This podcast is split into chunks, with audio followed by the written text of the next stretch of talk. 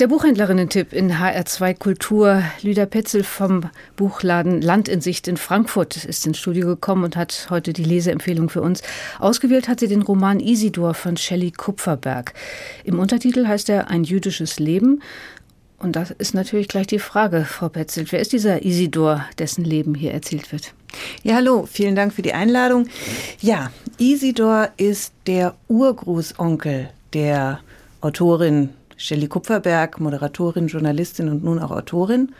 Und sie erzählt die Geschichte dieses Urgroßonkels, auf dessen Spuren sie sich begeben hat, durch einen eigentlich durch einen Zufall ausgelöst. Er war so ein bisschen die geheimnisumwobene Gestalt der Familie und erzählt dabei in einem großen Panorama im Grunde die ganze Geschichte ihrer Familie und dazu eben auch sehr explizit das Leben dieses Onkel Isidor. Hm. Ein Urgroßonkel, der 1938 ermordet wurde, den kann Shelley Kupferberg nur aus Erzählungen kennen. Wie nähert sie sich ihm? Genau. Sie nähert sich durch Quellen, natürlich Familienerzählungen, aber auch durch Archive. Sie hat sehr intensiv recherchiert. Diese Recherchen fließen auch immer wieder in die Erzählung ein, ohne die Erzählung zu stören, sondern im Grunde bereichernd.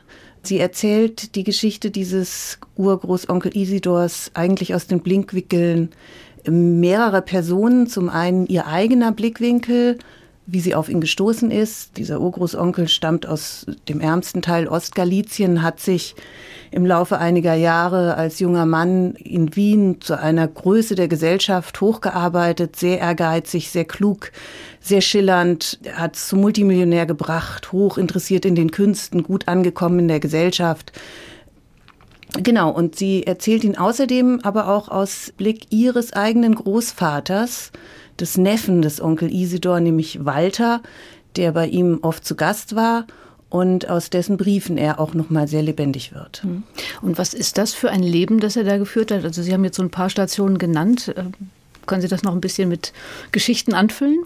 Also er stammte aus ärmsten Verhältnissen, ähm, ein Bruder war bereits nach Wien gegangen, um die Familie zu unterstützen. Er war ein sehr neugieriger Mensch, wollte irgendwie in die Welt, ist dann mit einem anderen Bruder losgezogen, die Welt der Eltern verlassend und hat durch ein einnehmendes Wesen und eben auch sehr viel Lebensklugheit und Gewandtheit und großen Ehrgeiz sich sehr schnell hochgearbeitet, war Jurist, äh, hat studiert und hat an manchen Stellen seines Lebens Entscheidungen getroffen, die ihm ein sehr erfolgreiches Leben ermöglicht haben. Gleichzeitig hat er sich immer sehr für die Künste, für das Schöne interessiert, für die Oper, das Theater.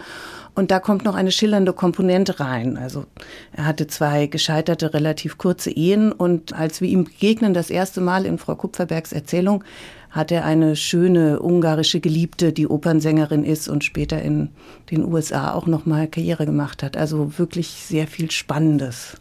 Und ich vermute mal, er hatte auch mächtige Feinde, wenn er gleich im ersten Jahr des sogenannten Anschluss ermordet wird. Er hatte mächtige Feinde, er war sehr reich. Er war sehr reich und dieses Geld wollten die Nazis haben. Das war ja im Grunde genommen so tragisch und traurig, dass jetzt klingt Usus. Ähm, reiche jüdische Österreicher, Österreicherinnen wurden systematisch enteignet, systematisch gefoltert, bis sie ihren ganzen Besitz den neuen Machthabenden überschrieben haben. So ist es auch diesem Onkel Isidor passiert, der aus dieser Zeit der Haft und der Folter als gebrochener Mann wiedergekommen ist, als gebrochener, nicht mehr vermögender Mann.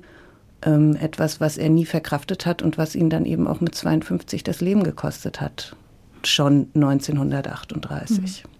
Geschichten äh, dieser Art von jüdischem Leben genau in dieser Zeit sind viele erzählt worden. Was macht dieses so besonders lesenswert?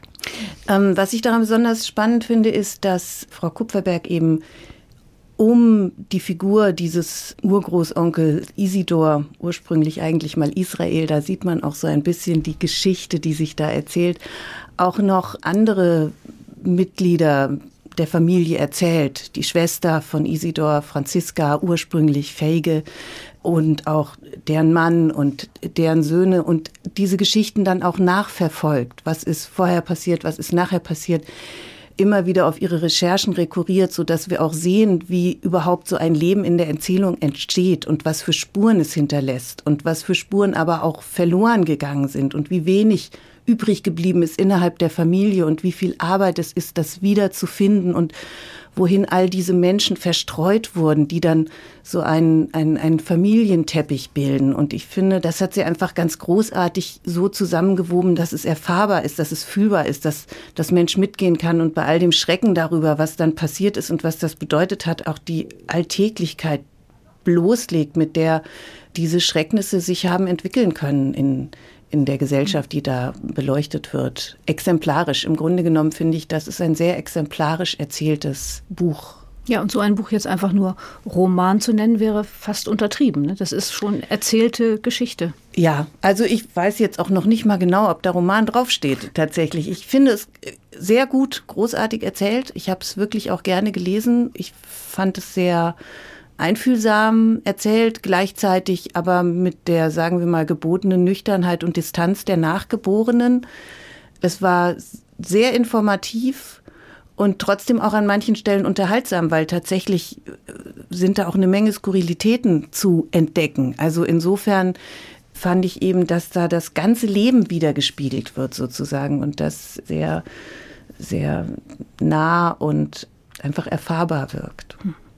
Lüder Petzel vom Buchladen Land in Sicht in Frankfurt. Vielen Dank für diese Leseempfehlung. Sie galt Shelley Kupferberg. Isidor erschien im Diogenes Verlag. 256 Seiten immerhin.